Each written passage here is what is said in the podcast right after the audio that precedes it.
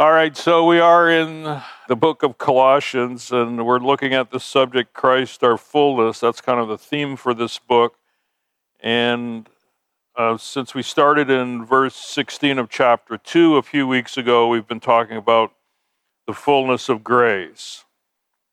So if you look at this new passage that we've uh, moved into today, verse 20 of chapter 2, you'll see that Paul begins this verse with the word if, and it makes us think that maybe there's a question, a possibility of a question. Although, if you look in verse 1 of chapter 3 in the English Standard Version, it, it begins with the word if, and that's something important to know. You might want to circle both of those ifs.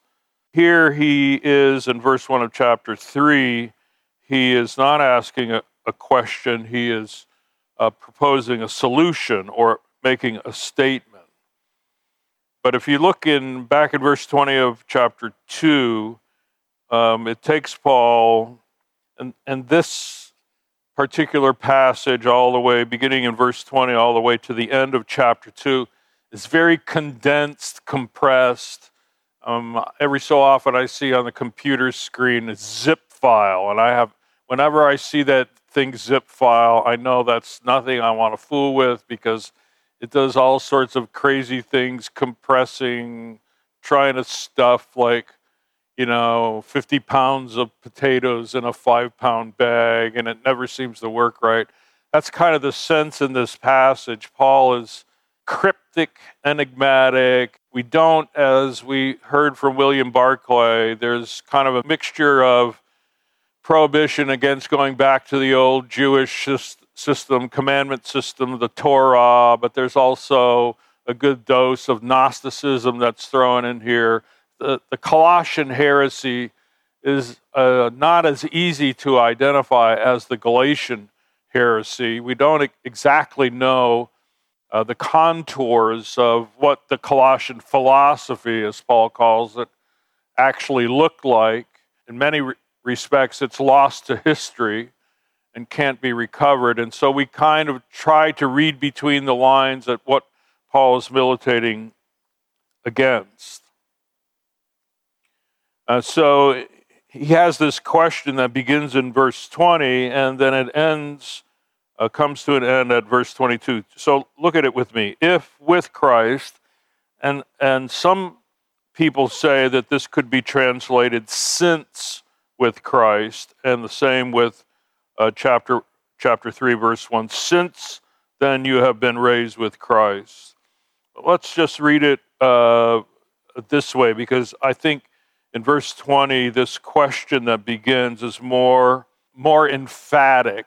It more closely follows, I think, the point that Paul is trying to make. If with Christ you died to the elemental spirits of the world. Now, that phrase, the elemental spirits of the world, we've come across before. If you look back in verse 8 of chapter 2, where he begins to talk about this dangerous teaching of error that is creeping into the Colossian assembly, he says, See to it that no one takes you captive by philosophy and empty deceit, according to human tradition, according to the elemental spirits of the world. So there is this kind of mixture, uh, Colossian syncretism, as we saw last week, this mixture of Jewish retrogression, but also uh, this kind of addition of new age what we might describe as New Age teaching in the phrase the elemental spirits of the world. So again, Paul uses that phrase in verse 20 if with Christ you died to the elemental spirits of the world, and then you might want to underline the next word why. so this is a dangerous word, by the way.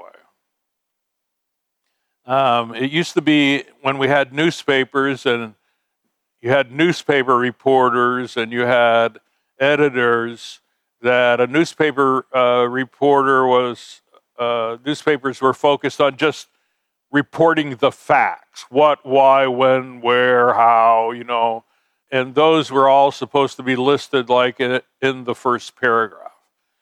Uh, a, a why question is dangerous. For example, um, the last uh, school shooting, the question as to motive. Why would someone do this? What is the motive behind? I told Christy the other day we have to stop asking why questions and just focus on asking the what question. I'm thinking of Paul's response on his conversion Who art thou, Lord? And what, what wilt thou have me to do? So, who questions are good. It's good for us to uh, know the people that we're in intimate relations uh, with. What questions are very practical? Uh, why questions are, um, you know, it's like the man who said, I, I looked into the depth of the ocean, but I was never able to discern the bottom. We talk about the bottomless deep. It, it's scary. Uh, I, I don't like it. Even going, you know, some murky water at the Lake of the Ozarks. You're on a boat, you look over there, and it's like, how deep is that? What would it be like to fall into that? And, well, can I just say it? And drown, you know, and your last few moments are in this murky darkness. So, why questions are like that? Why questions have a way of trapping us? And so it's important. The reason why you should underline that three letter word why is because there's a world of trouble in the word why. And Paul has ventured uh, into this murky water because it's an important question. It's an important question that has to be answered if we are to understand the progression of his thought that Christ is the cosmic king, that he is the one through whom everything that is created was created. He is the one by whom all things consist or are given their cohesiveness, are held together, and that, that can be interpreted in a, uh, in a way that has to do with how the world functions physics, quantum mechanics, how, whatever you want to use, uh, the latest science. In Christ, the world, uh, the power of the atom is harnessed in a way that is not destructive to its existence. If Paul's assertion then is correct, and then that, as we've seen beginning uh, in verse 16 of this chapter that there are practical applications, there, there are practical realities. You cannot speak of Christ as king, Christ as sovereign, uh, Christ as creator, um, without it changing your worldview and perspective. You just can't tip your hat to that. Oh, yeah, yeah, yeah, I, I believe all that. It has definite implications. And Paul is somewhat taken aback here, not as much as he is with the Galatian church. He, he says to the Galatians, we'll look at it in a minute, I'm, I'm astonished.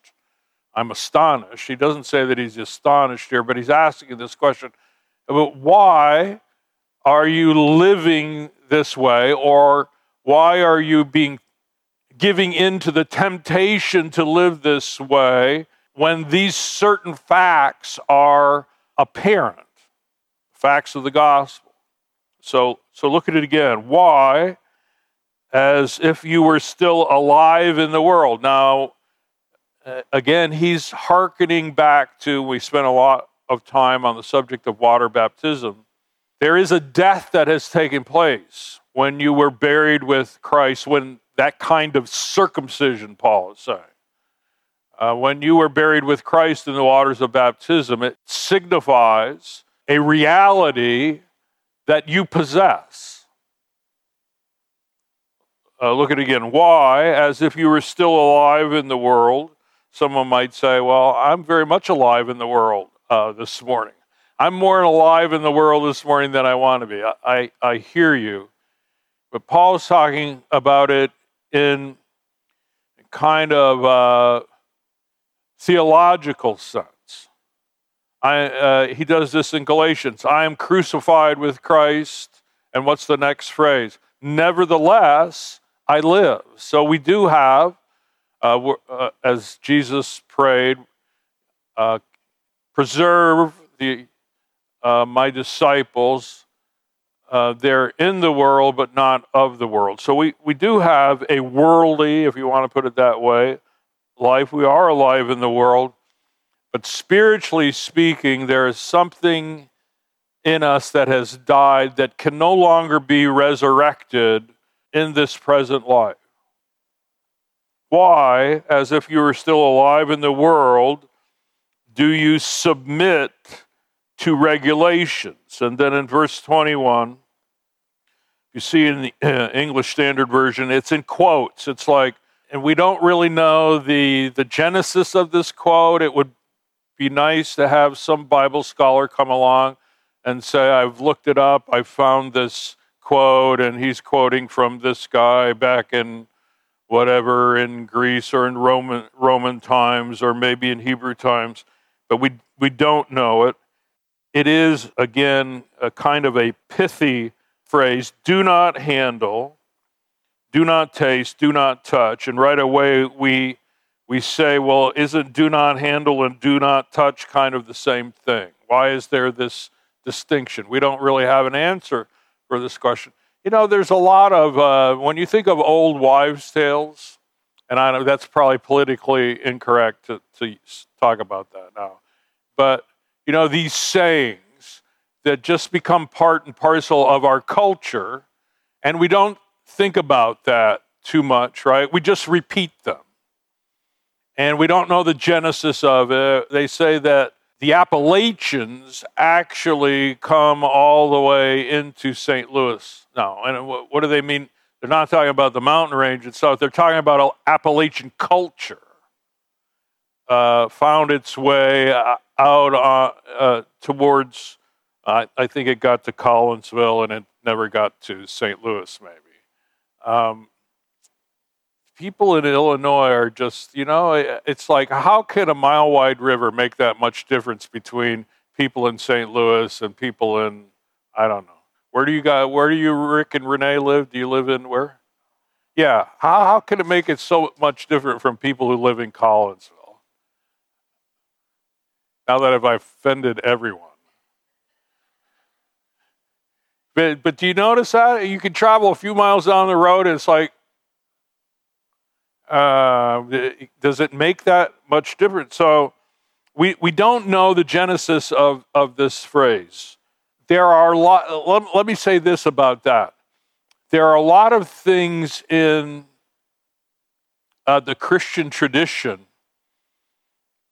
that you might uh, regard as, as something to be preserved, prized, uh, practiced, um, but you may not know anything about how it got to you in the form that it did. Um, for example, he's, you know, do not submit to regulation. So, uh, if you try, for example, and I'm not picking on any, any group, you could you could bring up a lot of examples. This is one that comes to mind. It was about uh, mid 1950s that in oneness Pentecostalism there came this prohibition against uh, women wearing pants.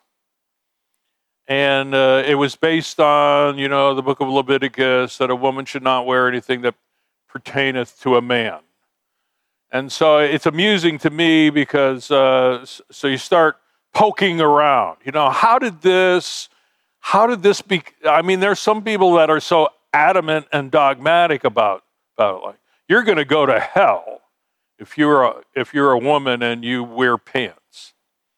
Uh, so I, you get digging, or, you know, l- discover looking at the stuff. Like how did this develop into this uh, this idol that many people they insist upon, they believe in it, they promote it, they preach it, they teach it, and yet they don't really know where did this teaching come from. So one of the interesting tidbits that I uh, I discovered a while back, uh, one of the uh, general superintendents of of the UPC, his, his name was A.T. Morgan. He was from Louisiana. Uh, this was before S.W. Chambers became uh, uh, A.T. Morgan. In fact, had a heart attack and died in a general board meeting. My dad was what Morgan was standing here, my dad was sitting there, and he dropped to the floor. I can remember as a kid my dad coming back and telling it was a very uh, it was a very moving uh, story. But Morgan was a very wise man. Here's the thing about it is the people that are closer to the birth of whatever the movement is um, tend to have, because to, to birth a movement, you have to have some give and take. You have to have some ability to compromise.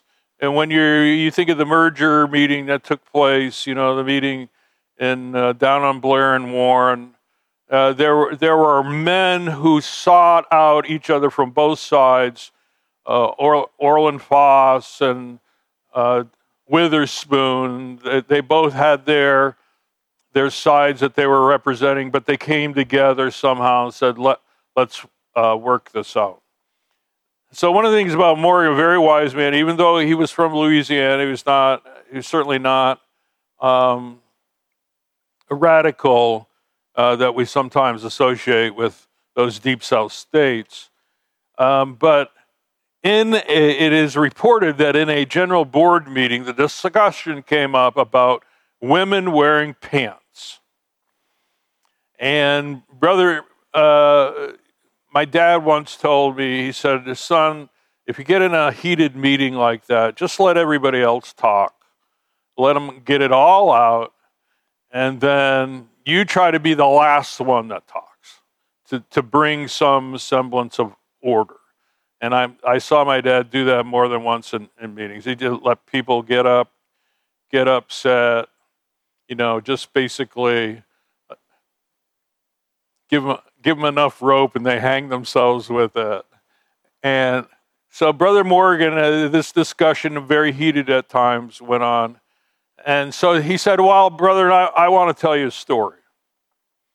Uh, he said, I heard about a preacher, uh, and a lady showed up at his church one Sunday, and, and she had pants on. And the preacher felt led then to preach on that a woman should not wear, wear that item of clothing that per, pertaineth to men. And afterwards, he felt to follow up with the offending sister and um, make sure that the message got through. And the offending sister said um, something like this She said, Well, I'm going to take these pants off right now, and you see if you can get in them. because I, I don't know that much about ladies' pants, but I think the zipper's usually on the side, isn't it? If there is a zipper, the zippers are do they even put them in? Your pants don't have zippers in them, do they? The ones you're wearing right now? Thank you. Thank you for that affirmation. Um, so you, you see, we don't know how the stuff that we so violently believe in, like you got to do this, and if you don't do this, you're not saved. And it's because uh, we tend to avoid, uh, we always look for information that confirms what we all, already believe. You have to school yourself, discipline yourself into looking for information that might disprove what you believe. And it's a dangerous thing. Why questions are like that? You know, the, the child that is always, you know, kids go through that stage of everything is why. Why, mommy, do I have to do that? Why, why is green the color green? Why is white the color of white? Well, and then you go into explanations. Well, white is the absence of color, black is the presence of all colors. Why, why is white white and why is black? Why is that the way that it works? You know, they go through that why thing, and you're like, just shut up, will you? It, it's just like this. This is the way it is. I don't really know why. It's just this is the way it is. And so we learn. We learned that why questions are troublesome questions. But this is a question again that must be answered. Look at it. Look at it again. He says, If with Christ you died to the elemental spirits of the world, why, as if you were still alive in the world, do you submit to regulations? Here, here's uh, in quotes do not handle, do not taste, do not touch.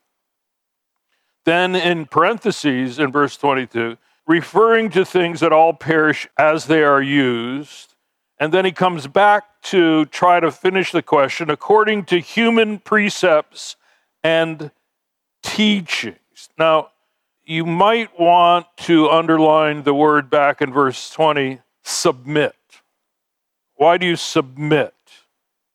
So Hendriksen says in this paragraph, Paul condemns the program of austerity recommended by the proponents of error.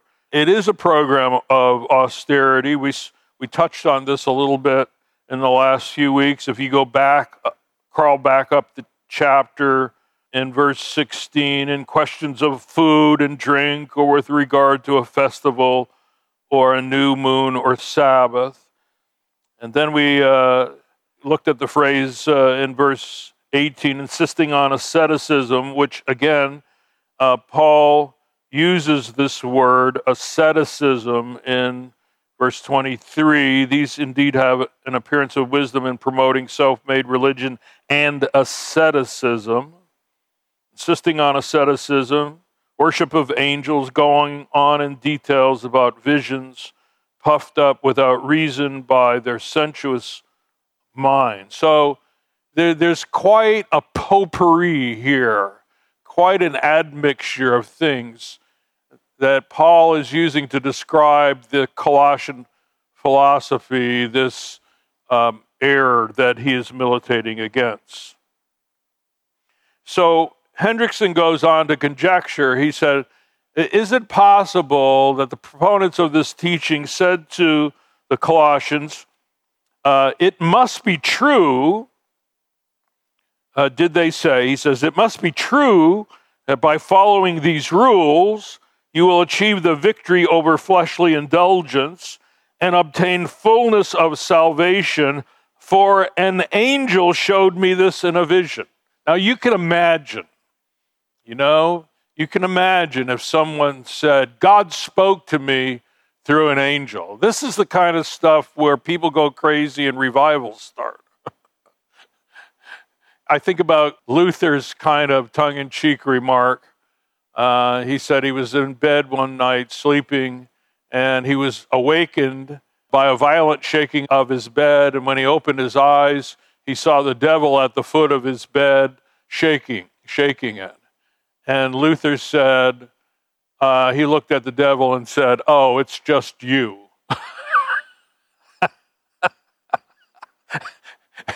now, uh, did that really take place? I don't. We have no way to to prove whether it did or not. We have we have his testimony, uh, was he evangelistically speaking? I suppose it's not beyond him. But the conjecture here is that someone is saying, on the basis of this revelation that I have received from the elemental spirits of the world, you've seen the stars at night. Yes, they're uh, twinkle, twinkle, little star. How I wonder what you are. And so the ancients, as we saw last week, this was their entertainment. They, when they saw the twinkling of a star, they thought that it was a god, an elemental spirit, an angel, uh, a force of some sort that had influence in, in their lives on earth. That would be a powerfully seductive teaching. It would be hard to resist that. So, we covered this uh, a few months ago, but Paul is presenting uh, what we can call what what Christopher Seitz calls factuals, and he says there there are three factuals. We won't take the time this morning. The first one is in uh, verses 5 through 7 of chapter 2, and the next one is in verses 9 through 15 of chapter of, of the same chapter. But in verse 20, uh, he presents us with this fact. He, he puts it in the form of a proposition as a question. But apparently, the fact is that we as believers, something has died out within us when we were buried with Christ in the waters of baptism. Look at it again. If with Christ you died to the elemental spirits of the world, something because of faith in Christ has been deadened in me. It is no longer alive. This is not to be disputed, Paul is saying. This is a fact. If with Christ you died to the elemental spirits of the world, well, this is what has happened to me as a believer. Something in me died. So Seitz goes on to say the Colossians are then to be seen as potentially threatening a condition that should be theirs by possession. Uh, so I like that phrase. You have to unpack it a little bit. Uh, there are some things that privileges, not only responsibilities, but privileges that accrue to the believer as a result of what has uh, happened to them in their faith walk with Christ. I was listening to a man the other day he was talking about a repair that had been done to his truck. And the truck ran for a while and then it stopped running. And he was anxious about it. You know, I just spent a bunch of money, as we all know this anxiety, just spent a bunch of money, get the thing fixed, and it doesn't stay fixed. And so he, he said, I called the man back and and you know told him you you know you said it was fixed you you fixed it i believe it's fixed it's not fixed and he was anxious about it because he thought well you know i'm going to have to you're going to have to get to the bottom of this you're going to have to figure out what's wrong there's going to be more money that i'm going to the mechanic on the other end of the line said no problem i'll fix it for free it's under warranty Well, when, when you hear that on the other end of the phone, what do you do? You go, oh. That's you, you're trying to figure out where you're going to get that, you know, eighteen hundred dollars or whatever to fix whatever needs to be fixed. And then you hear the news. You were unaware of it. You were unaware that you possessed such a thing. And this is the threat of the Colossian heresy is to distract them from what is a settled fact. When you came to faith in Christ, something in you that was very much alive, that could be leveraged by the world system, is dead.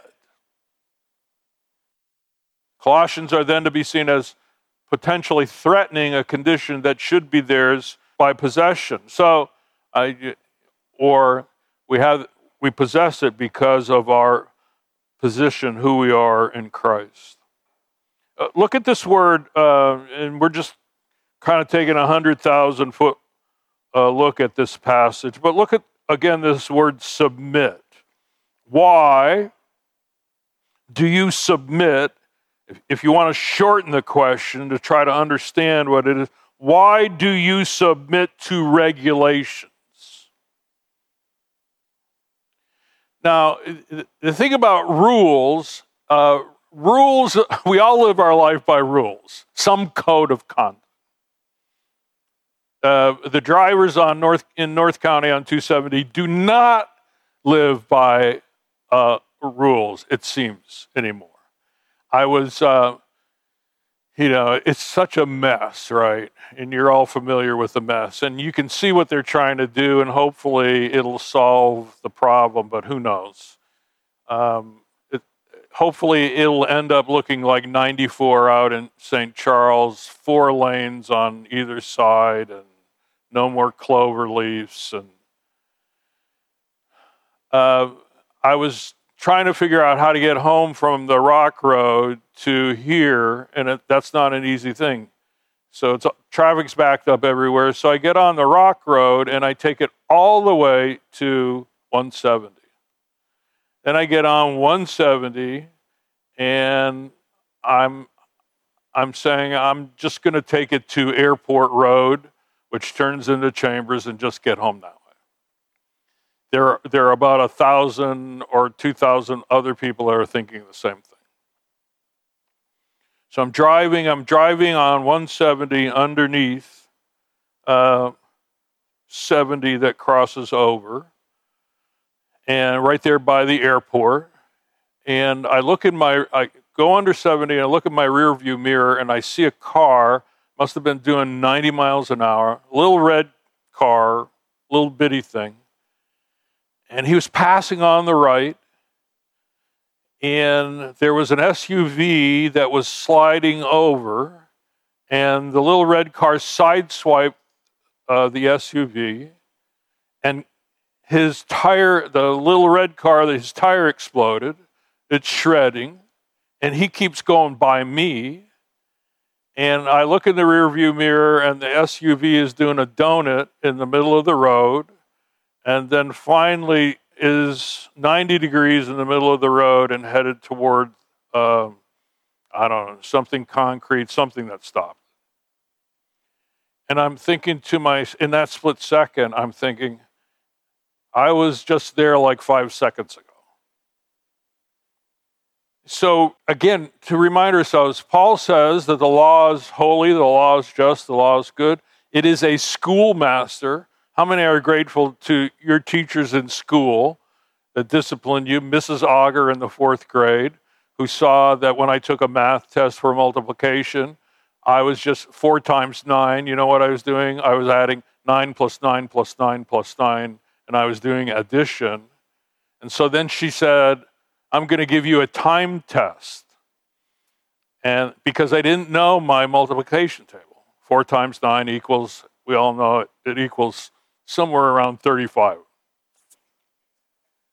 You know, we, we, we don't think about it. Six times nine is 54. Seven times eight is 56. Nine times eight is 72. We, right? It just, it just, but I, I, I hadn't learned that.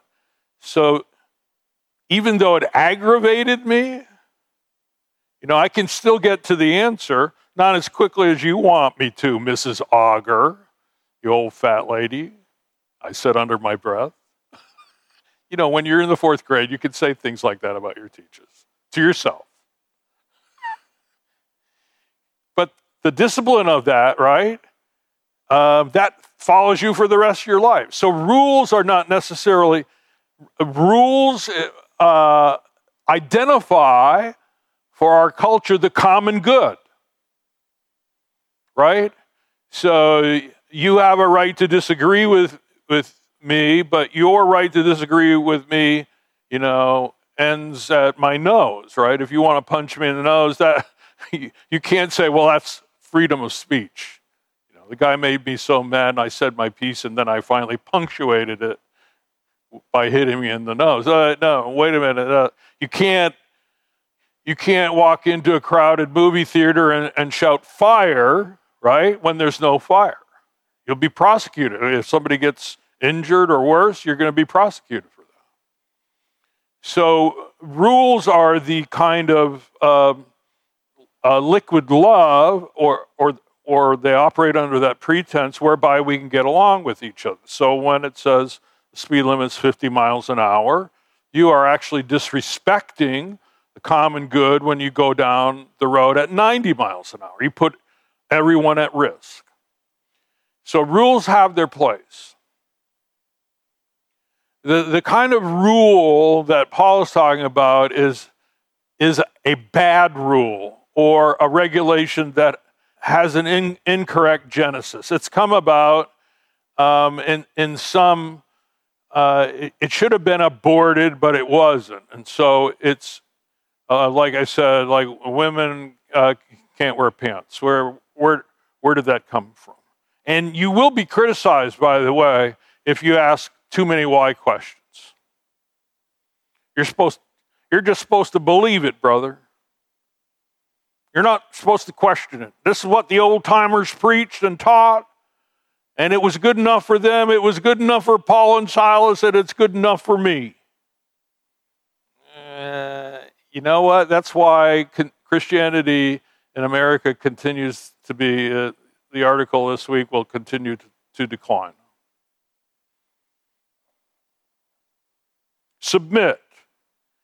Uh, one translator says, to be decreed to. You ever been around a person like that? They just constantly got the answer for everything. Oh, that's easy. Let me tell you how to do that. No discussion, no conversation. Just they, they have lived their life according to these, these rules and regulations. You don't need to think about it. Here's the answer to that. The, the actual Greek word is one that I can't pronounce, but you can see what the first two syllables are. We get the word dogma, which actually means teaching, but sometimes we say that that person is so dogmatic. Have you ever said that or, or heard that said about someone else? Dogmatic. What they insist that their way is the only way. Uh, I love this phrase the attraction of rules for conduct. You know, if you can go through your life unthinking and you just have all of these rules, then it's very simple. Until something comes along that you don't have a rule for, and then you're scrambling for because you want to be consistent, you don't want to be made a fool of, you're scrambling for a new rule. So Seitz says the imperatives Paul is warning the Colossians not to heed are to be classified as human precepts.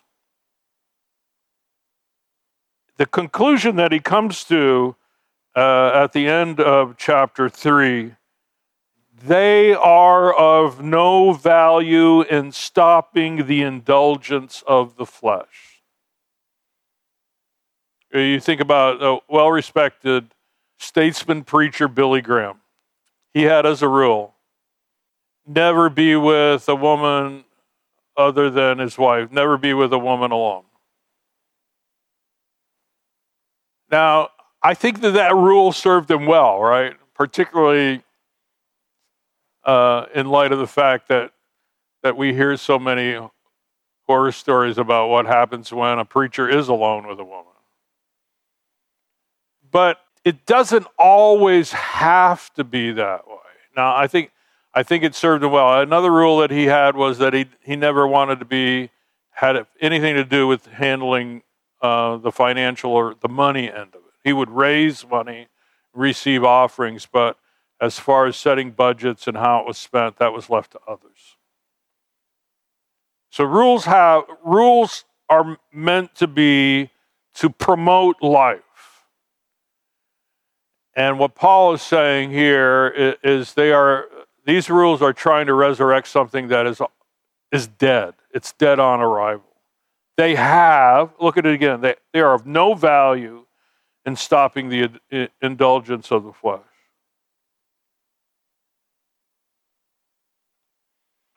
So when he talks about this kind of dogmatism, and we'll close on this this morning, thank you for your patience. Says, Why? You know, here, here's an example. You got this phrase do not handle, do not taste, do not touch. He is speaking, I love this by Seitz, he is speaking of a climate of regulatory impulses. That's what legal, legalism is. It is a climate of regulatory impulses. This is how I've lived my life. And if you want to live your life as well as I've lived my life, these are the rules that you should follow. Speaking of a climate of regulatory impulses that interfere with the work of Christ, he is at pains positively to relate. To live in that realm is to live in the world. See, counterintuitively, legalism is a kind of worldliness. It's not holiness.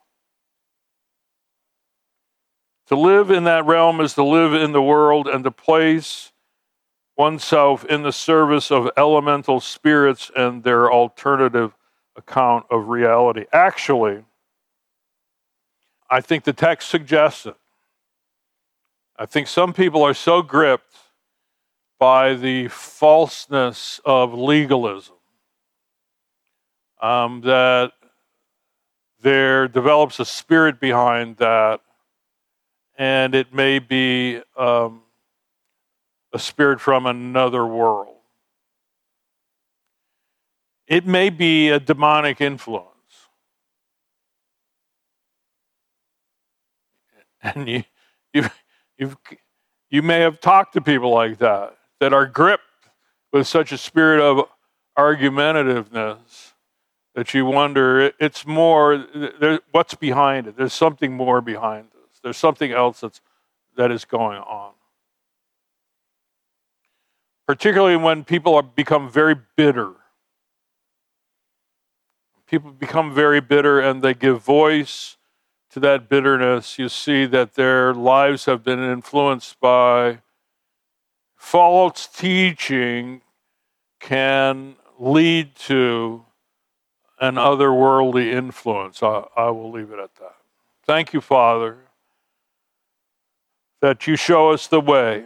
Here a little, there a little, line upon line, precept upon precept. Sometimes on the path home, we take baby steps. We turn a little bit in our direction. We avoid that pitfall. We go around this pothole. Thank you, Father, that you're patient with us that you guide us. As the psalmist says, your word is a lamp to our feet. It shows us the way in which we should walk. And give us listening ears, Father. Help us to hear what the Spirit is saying to the church. We ask it in Christ's name. Amen.